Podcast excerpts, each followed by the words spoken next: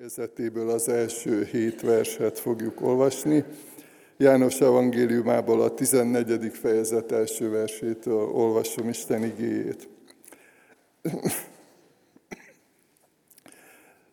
Ne nyugtalankodjék a ti szívetek, higgyetek Istenben, és higgyetek én bennem. Az én atyám házában sok hajlék van, ha nem így volna, vajon mondtam volna nektek, hogy elmegyek helyet készíteni a számotokra és ha majd elmentem és helyet készítettem nektek, ismét eljövök, és magam mellé veszlek titeket, hogy ahol én vagyok, ott legyetek ti is. Ahova pedig én megyek, oda tudjátok az utat.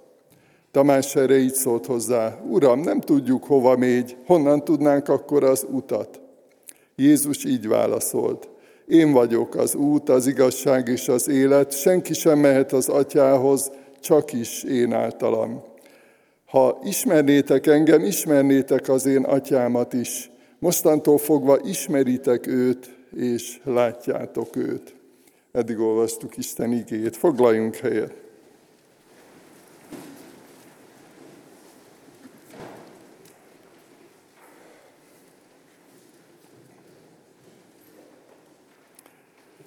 Kedves gyülekezet, kedves testvéreim, kedves vendégeink, és mindazokat is szeretettel köszöntjük, akik az internet segítségével nézik, vagy kísérik figyelemmel Isten tiszteletünket.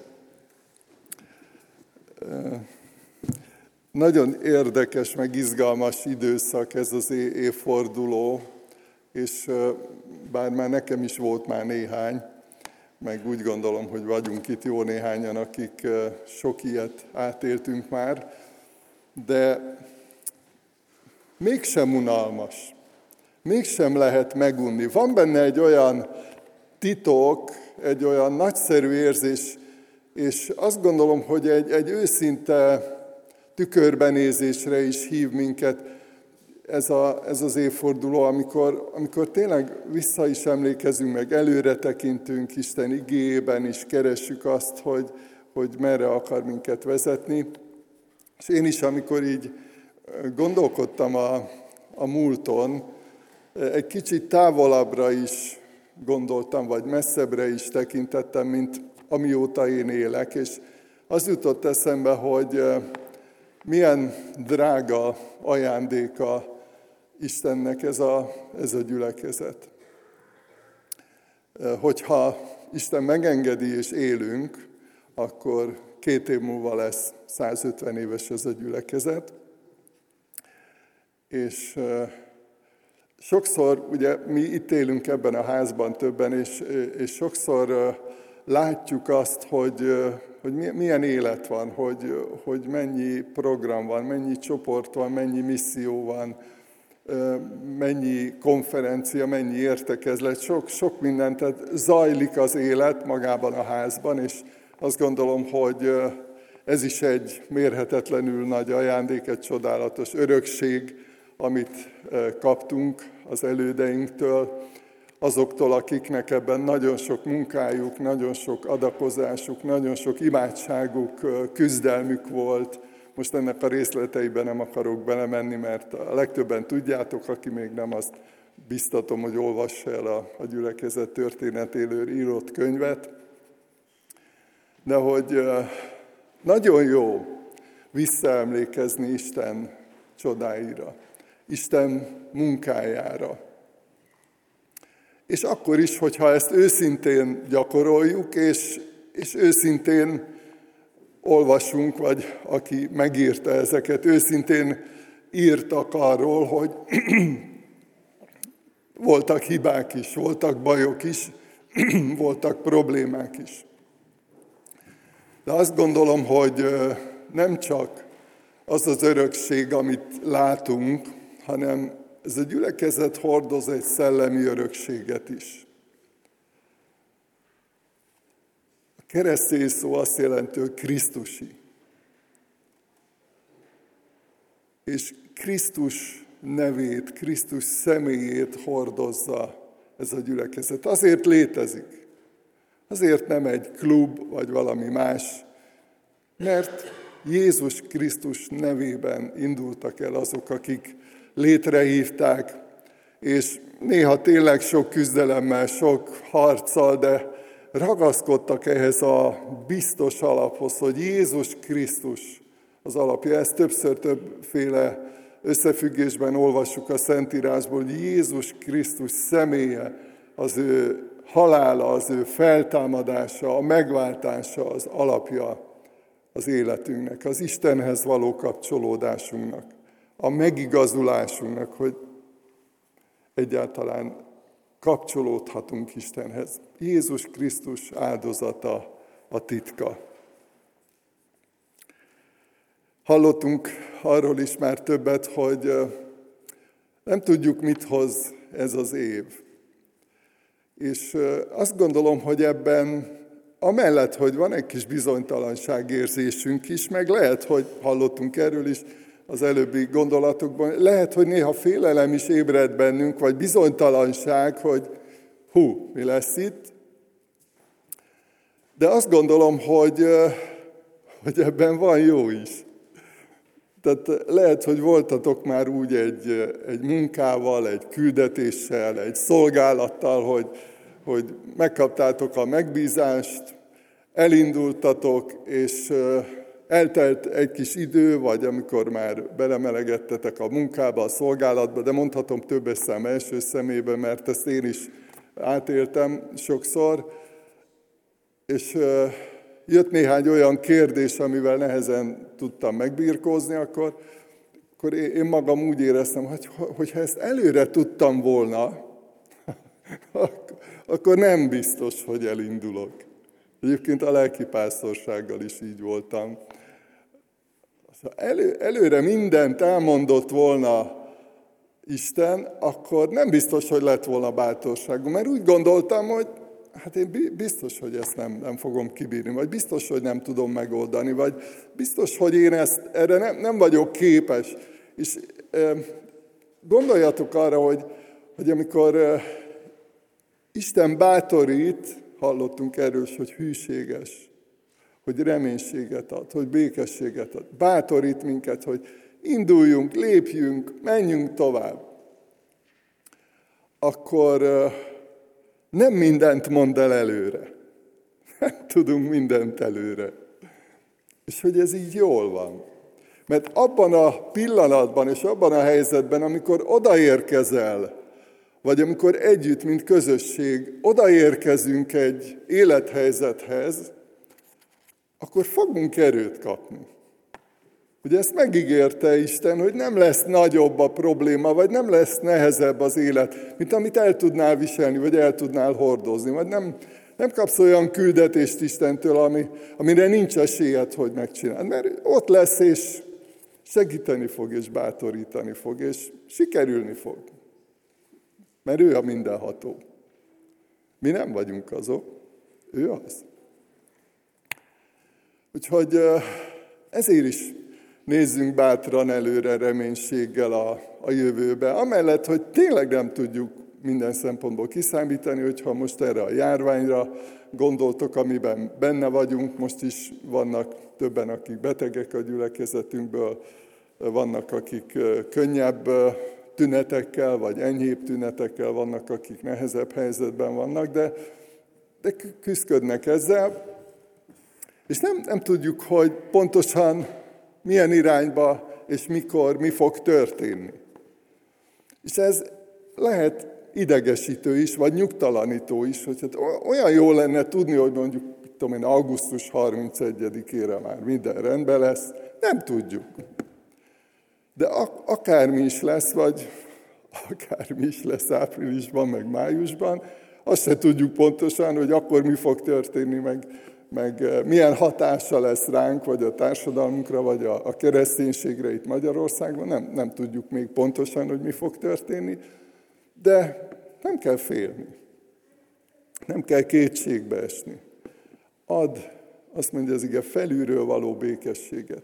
Ad bölcsességet. Fogadni bölcsességet, amikor olyan helyzetbe kerülsz, hogy dönteni kell, vagy választani kell, vagy, vagy mérlegelni kell valamit, vagy elfogadni egy állásajánlatot, vagy, vagy bármi olyan élethelyzet, amit most még nem, nem tudsz, de lesz erőd, lesz bölcsességed. Istennel való közösségből merítjük ezt.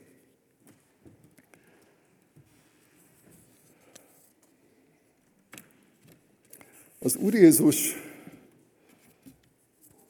nagyon világosan beszélt a jövőjéről, arról, és minden olyan dologról, amit fontosnak tartott, hogy a tanítványok megtudják. Ugye ők se tudtak mindent, meg, meg egyébként az külön érdekessége az Úr Jézus és a tanítványai közötti kapcsolatnak, hogy bár sok olyan dolog volt, amit egyébként tudtak, mert az Úr Jézus elmagyarázta nekik, de nem értették. Tehát ez még árnyalja a képet, hogy, hogy van, amit tudtak, hogy mi fog történni, és, és hogy lesz, és sok mindent elmondott nekik az Úr Jézus, de nem, nem mindent értettek meg, csak később, amikor visszaemlékeztek, akkor állt össze a kép, akkor tisztult le, hogy, hogy tulajdonképpen mi az, amit az Úr Jézus mondott, illetve rájuk hagyott.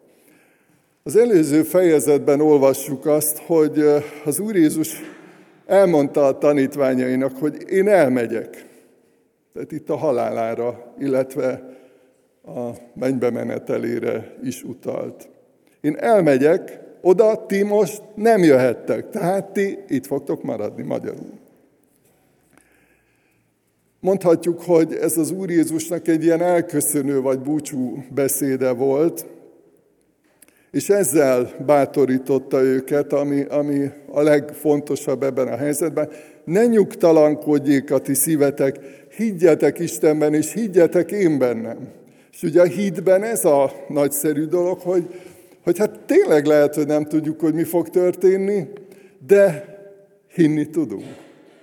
Ezt a képességet is Istentől kaptuk, ez is Isten ajándéka, hogy válaszolni tudunk az ő hívására, válaszolni tudunk az ő szavára, hogy bízni tudunk benne. Azt írja Péter apostol, hogy nem látjátok az Úr Jézus, de mégis szeretitek. Mégis kapcsolódtok hozzá. Ne nyugtalankodjék a ti szívetek. Higgyetek Istenben, higgyetek én bennem. Vágyunk egy normális, egy értelmes, egy teljes életre. És azt mondja az Úr Jézus a folytatásban, én vagyok az út, az igazság és az élet. Senki nem mehet az atyához, csak is én általam. Lehet, hogy valaki még emlékszik rá, a nyáron egyszer erről az igéről, illetve a következő versekről szolgáltam, és ott említettem, hogy mekkora kihívás a kizárólagosságnak a meghirdetése. Amikor azt mondjuk, hogy nincs más út, nincs más név, amely által üdvözülhetnénk, csak is az Úr Jézus Krisztus neve, az ő áldozata, az ő szeretete. Mit jelent ez a Jézus Krisztushoz való kapcsolódás? Hogyan történik? Mit jelent az nekünk most ebben a pillanatban, illetve a következő esztendőben, hogy ő az út, ő az igazság, és ő az élet? Egyrészt jelent egyfajta életközösséget, ezt nagyon világosan és érthetően, szemléletesen fogalmazta meg Pálapostól, azt mondja, hogy Krisztussal együtt keresztre vagyok feszítve, többé nem én élek, hanem Krisztus él bennem. Egy olyan életközösség, egy olyan szoros kapcsolat alakult ki az Úr Jézussal, amit úgy fogalmaz, hogy tulajdonképpen egyé váltunk. A szívembe költözött. Sokféle módon próbáljuk ezt kifejezni, illusztrálni, megmagyarázni, hogy mit jelent az, hogy a szívünkben él az Úr Jézus a Szentlélek által, hogy valósággal jelen van az életünkben hogy közvetlen hatással van a gondolkozásunkra. Erről hallottunk tegnap előtt Áronról is, amikor Árontól, amikor a szívről beszélt, hogy, hogy sokszor a éber gondolkodásban azt mondja, hogy hát a szívem, mert hogy a gondolkozás, meg a, az érzelmek, meg az akarat középpontja, központja a szívünk. És ezt jelenti tanítványnak lenni, hogy Krisztus van a szívünkben, hogy ő az első helyen. Szeretet kapcsolat. Van egy, egy kötődés, egy, egy vonzalom. Emlékszünk arra, hogy ez az Úr Jézus is egy beszélgetésben ezt az Úr Jézus is Péterrel megbeszélte, hogy, hogy szeretsz engem, Péter, jobban szeretsz engem ezeknél. És először így reflexből válaszolt Péter, de aztán próbált az Úr Jézus mélyre menni az ő lelkébe, hogy gondolkodjon el még jobban, hogy nézzen egészen a szíve mélyére, hogy, hogy tényleg, tényleg így van, hogy tényleg szeretsz engem. Ez az egyik kérdés, amit azt gondolom, hogy a következő esztendővel kapcsolatban mélegelnünk kell, hogy tényleg Jézus Krisztus van-e az első helyen a szívünkben. Hogyha van egy ilyen szeretet kapcsolatban, szeretet kapcsolat, ezt így emberi kapcsolatoknál is felszoktuk tenni ezt a kérdést, hogy jó, jó, összetartozunk, egy, egyé váltunk egy, egy házasságban, egy, egy baráti kapcsolatban, egységesek vagyunk, tiszteljük egymást, szeretjük egymást, de van-e minőségi idő? Ez egy népszerű kifejezés ma. Ez azt jelenti, amikor nem másra figyelünk, mikor nem a telefonunkra, vagy nem a híradóra, vagy mit tudom én. Rengeteg minden bekavarhat, vagy, vagy be, bekeveredhet ebbe a képbe, amikor tényleg Jézus Krisztussal minőségi időt töltünk ennek a szeretet kapcsolatnak a fényében. Illetve közös munka. Gondoljatok arra, azt írja az ige, hogy Isten munkatársai vagyunk. Tehát együtt dolgozunk. És erre is bátorítalak titeket a következőben, hogy dolgozzunk együtt Istennel. Nagyon sok munka van. A aratásra érett a mező, azt mondta az Úr Jézus, ez azóta is így van. Legyünk Isten munkatársai. Az Úr Jézus azzal bátorította az embereket, akik hallgatták őt, hogy jöjjetek én hozzám minnyájan. Ez egy meghívás, vagy mai képpel élve, ugye sokan használtok Facebookot, tudom, hogy vannak, akik nem határozottan kimaradnak ebből a történetből, de azt gondolom, hogy ők is értik ezt, vagy tudják, hogy hogy működik, hogy, hogy bejelölünk valakit ismerősnek, hogy ismerjük, ő erről kap egy kis értesítést, és akkor eldönthetjük, hogy, hogy visszajelöljük, vagy nem. Vagy hát legrosszabb esetben, hogyha úgy döntünk, akkor még a jelölést is visszautasíthatjuk, tehát a passzív visszautasítás, amikor nem csinálunk semmit ezzel a jelöléssel, az is egyfajta megoldási lehetőség, de van ennek egy ilyen agresszívebb formája, amikor azt a gombot nyomjuk meg, hogy nem akarok veled ismeretségi kapcsolatban lenni.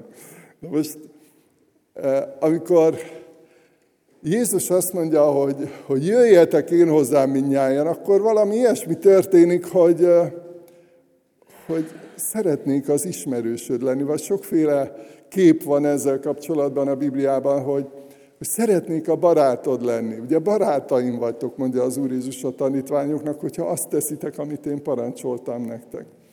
Vagy más helyen azt olvassuk a Bibliában, hogy örökös társai vagyunk az Úr Jézusnak. Tehát ez egyfajta testvériséget, családtagságot, összetartozást jelent. Tehát sokféle képe van ennek.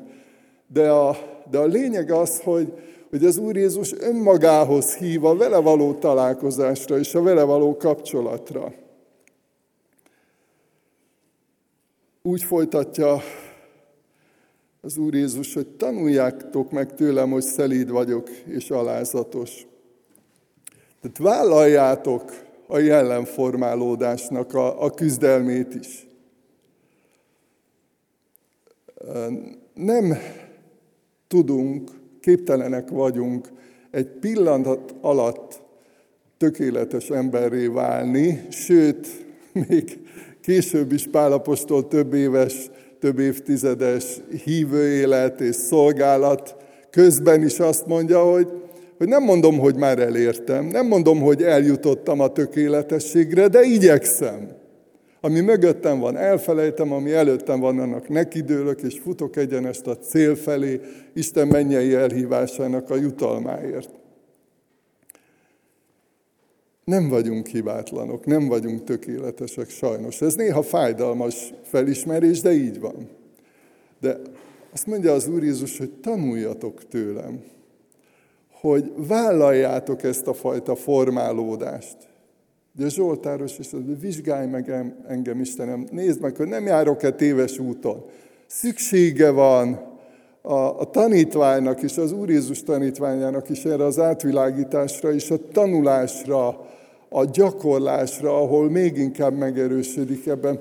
Sokszor azt gondolom, hogy ti is tapasztaltátok ezt, akár a szeretett szolgálatban, akár a bizonságtételben, hogyha gyakoroljátok, hogyha a tanulás nem csak azt jelenti, hogy néhány információ eljut hozzánk, okosabbak leszünk, értelmesebbek leszünk tőle, műveltebbek, tájékozottabbak, hanem a gyakorlás folyamán megtörténik az a csoda, hogy mi magunk is változunk és a Szentlélek által bátrabbak is leszünk, sőt, a tapasztalataink által is Isten segítségével bölcsebbek leszünk. Egy-egy kérdésre lehet, hogy jobban tudunk válaszolni jövő héten, mint most. Mert hogy tanulunk. A jellemünk is formálódik, és a szolgálatunk is fejlődik. És azt mondja az Úr Jézus ebben a meghívásban, ebben a jelölésben, amikor bejelöl minket ismerősnek, vagy inkább így mondom, hogy tanítványnak, vegyétek magatokra az én igámat.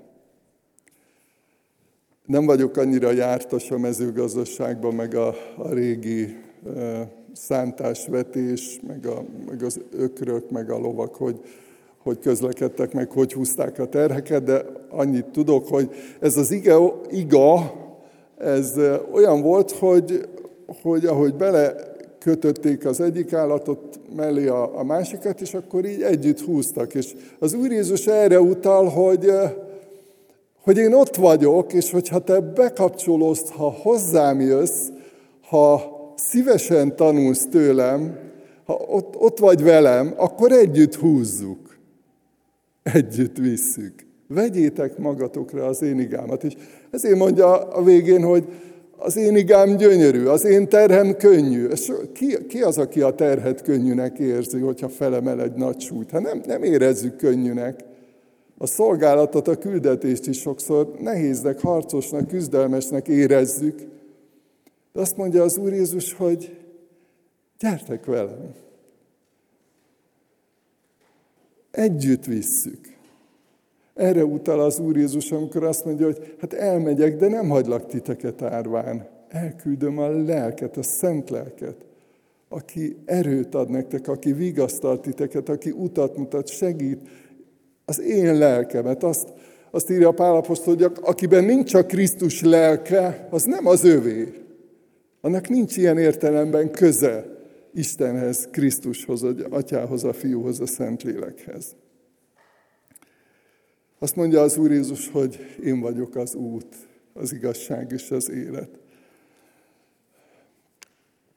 Vannak olyan magas hegyek, ebbe sem vagyok annyira jártas, remélem nem, nem mondok butaságot erről, olvastam erről, hogy, hogy vannak olyan vezetők, akik ismerik ezeket a nagyon magas hegyeket, és, és tulajdonképpen amikor valaki elindul egy ilyen hegymászásra, akkor az ő vezetésükkel indul el, és, és megy, megy sokáig. Tehát ilyen, mondhatjuk így, idegen vezetők.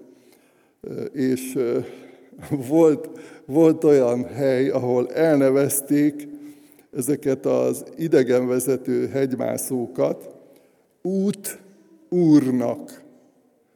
Tehát az út úr, az útnak az ura. Nem tudom, hogy érthető-e.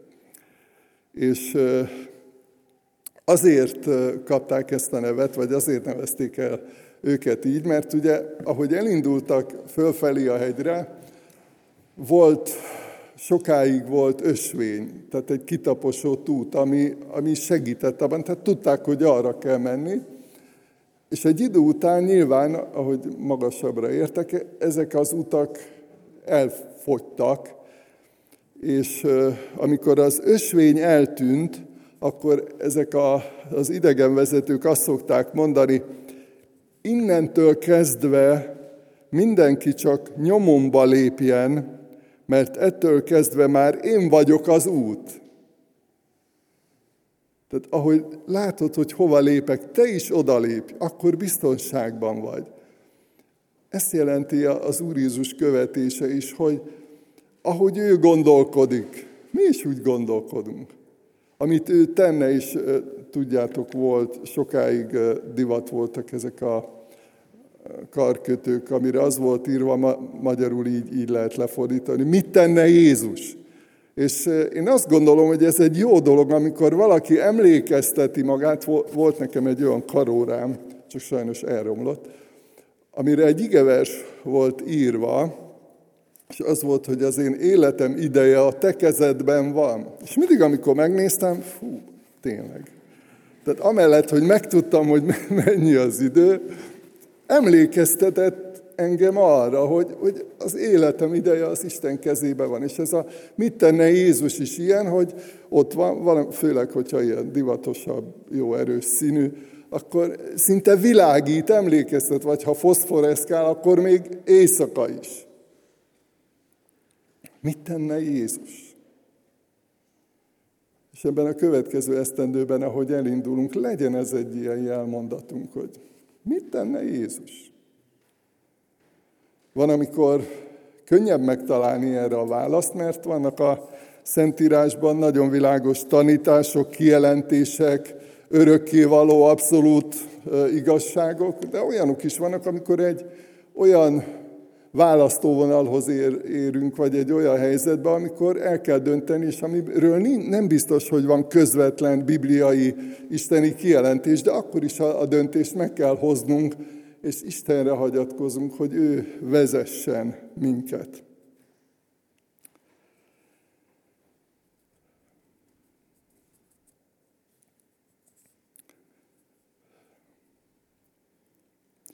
Jézus Krisztus az igazság. Milyen tétje van annak 2022-ben, hogy Jézus Krisztus igazsága szerint gondolkodunk, döntünk, és úgy nyilvánulunk meg, vagy nem. Mert ugye ma azt gondolom, hogy az egyik legnagyobb kihívás az, amivel nekünk szembe kell néznünk, az a kísértés, vagy az az üzenet, amivel találkozunk rendszeresen, hogy nincs abszolút igazság. Minden, minden viszonylagos. Mindenki úgy érti, ahogy akarja. Mindenki magának határozza meg, hogy mi a jó és mi a rossz. És az isteni kijelentésben ez egy nagyon világos üzenet, hogy van isteni ige, van isteni törvény, törvényszerűség. Jézus Krisztusnak vannak tanításai, vannak parancsolatai, világosan, egyértelműen megfogalmazott igazság, és azt mondja, hogy ő önmagában hozta, hordozta ezt. És hogy ő ezt annyira komolyan vette, amire ma is emlékezünk az úrvacsorai közösségben, hogy még a halált is ártatlanul, a halált is vállalta azért, hogy ez az igazság érvényben maradjon. Nem törölte el az Úr Jézus a tökéletes Isten igazságot. Meghalt azért, mert mi nem vettük komolyan. Nem tartottuk be, nem tartottuk meg.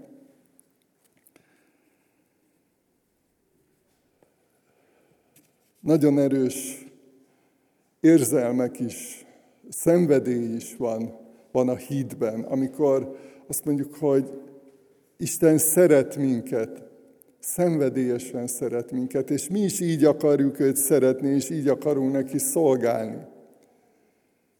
De ez kevés a mi részünkről. Nagyon világos tanítás van azzal kapcsolatban a Szentírásban, hogy, hogy az érzelmek és a szenvedély, amellett, hogy fontos, nem elég. Pálapostól írja figyelmeztetésül, nagyon tanulságos egyébként a római levél 9.-10. fejezetét elolvasni, amikor a népéről, a választott népről ír, a test szerinti rokonairól, akikről azt mondja, hogy övéké az ígéret, és akikről azt mondja, hogy mindig szomorú vagyok miattuk, hogy nem térnek meg. Ő, aki azt mondja, hogy mindig örüljetek. Mindig fájt neki ez a valóság, hogy, hogy akiké az ígéret, nem fogadták el, nem vették komolyan.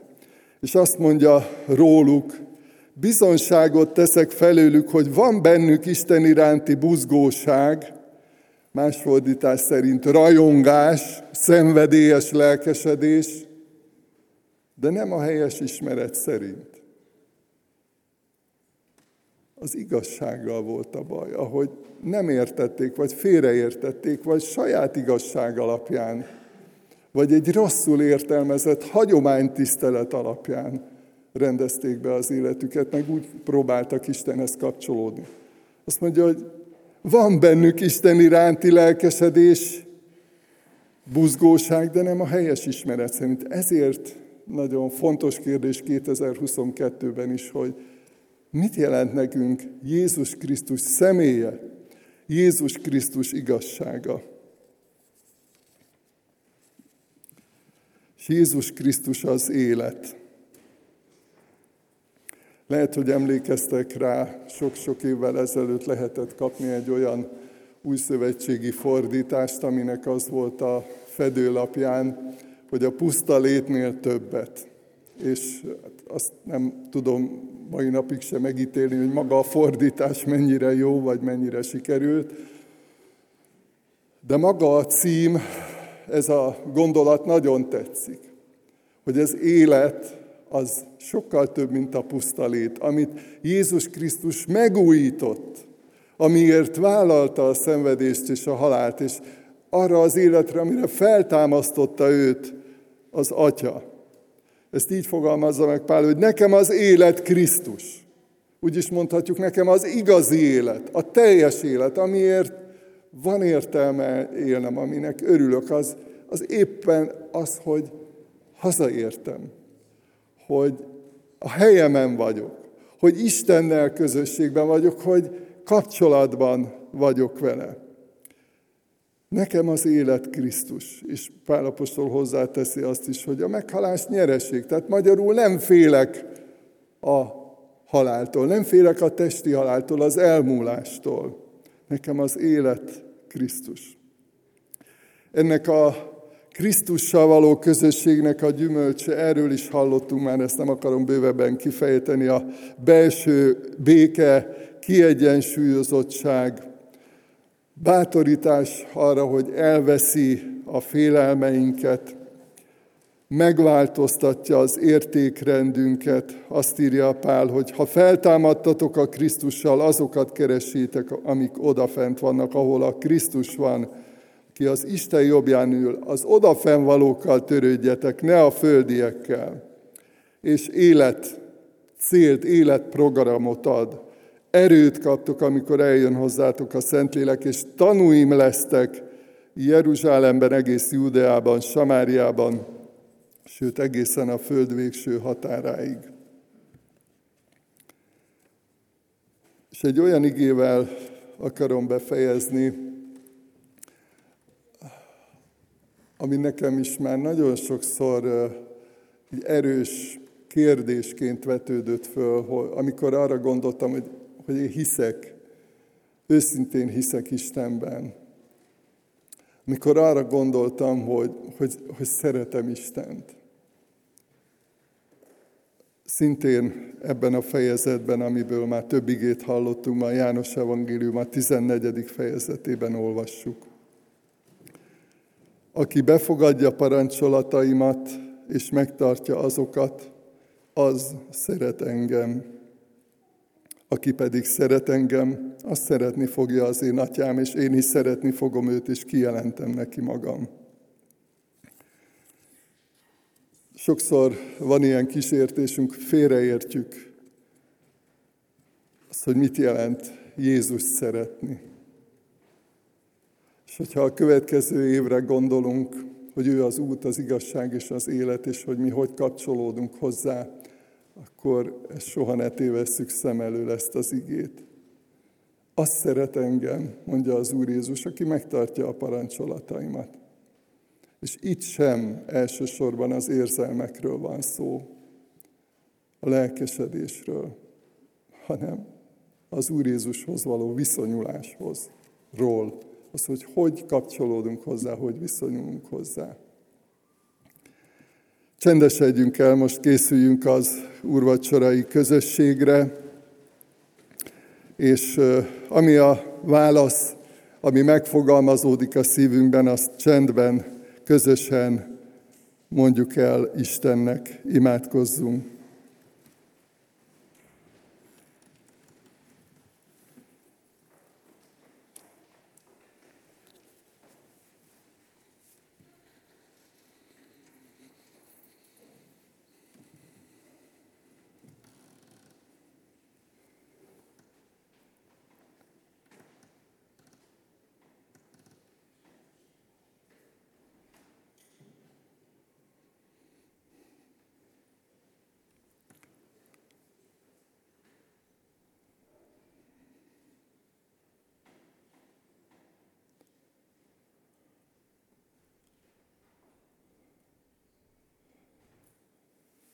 Mennyei Atyánk, Istenünk, nagyon hálásak vagyunk ezért az újabb évfordulóért. Hálásak vagyunk a, a reménységért, a békességért, és hálát adunk a Te igédért, köszönjük, hogy megőrizted nekünk, és világos és egyértelmű a Te igéd, a Te üzeneted. Hálát adunk a megváltásért, a megváltóért, az Úr Jézusért, aki számunkra az út, az igazság és az élet. És köszönjük neked, drága Úrunk, hogy, hogy ilyen módon hívogatsz ma is. Jelzed felénk, hogy fontosak vagyunk neked, hogy szeretsz minket, hogy meghívsz minket, akár először, akár újra arra, hogy kötődjünk hozzád, kapcsolódjunk hozzád, hogy kövessünk téged. Kérünk, legyen a te áldásod a következő éven, hogy mi magunk is áldássá váljunk. Amen.